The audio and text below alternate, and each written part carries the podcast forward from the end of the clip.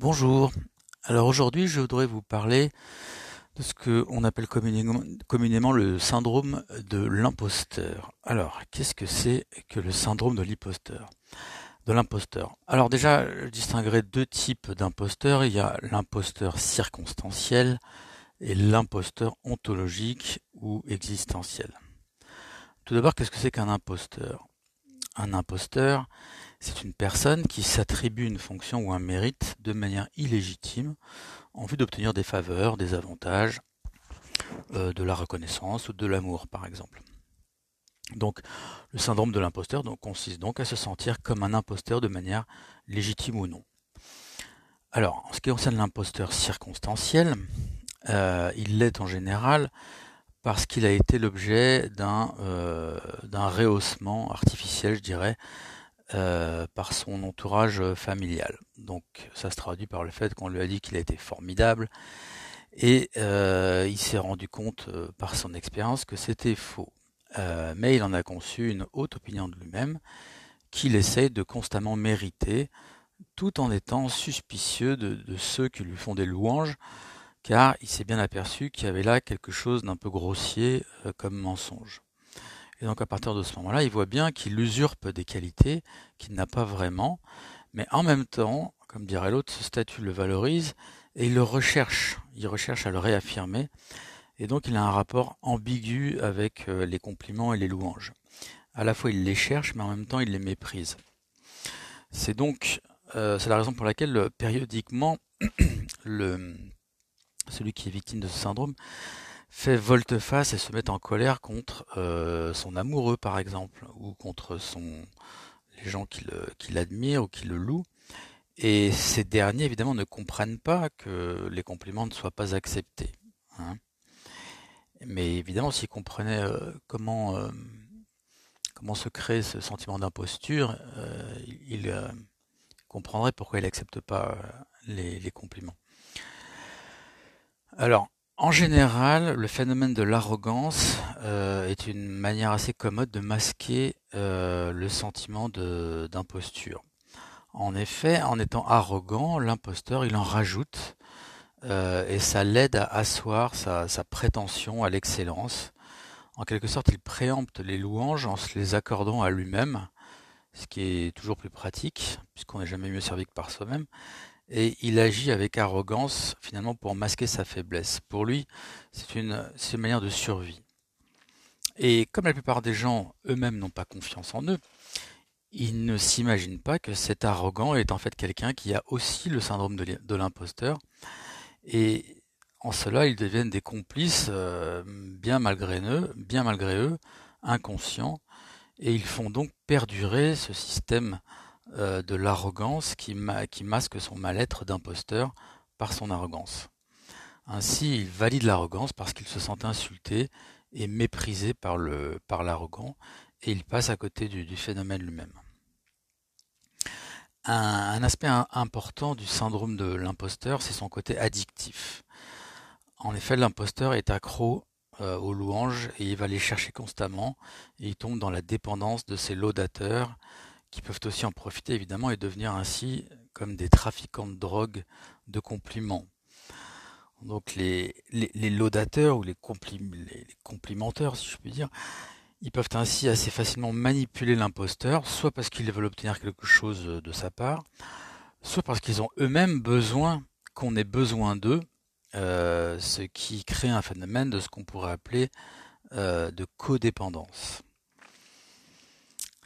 Et donc, même si au fond de lui-même, l'imposteur sait que ses louanges sont probablement des mensonges, eh bien, il les euh, recherche quand même parce que c'est comme une pommade euh, du baume au cœur, euh, une sorte d'onguent existentiel pour lui. Ainsi, on voit que l'amoureux aime que son aimé lui répète inlassablement les mots de l'amour, qu'il le berce doucement et qu'il caresse dans le sens du poil. On voit ça également dans les familles où les enfants recherchent constamment l'attention et entrent en compétition avec euh, les autres membres de la fratrie euh, pour la reconnaissance de leur mérite et de leur qualité. Et quand ça leur arrive de les obtenir, eh bien, malgré tout, ils sont déçus car ils savent qu'on les paye avec une monnaie de singe, euh, avec ces, louanges. les, puisque les monnaies de singes, puisqu'ils savent bien que finalement il y a quelque chose de factice là-dedans.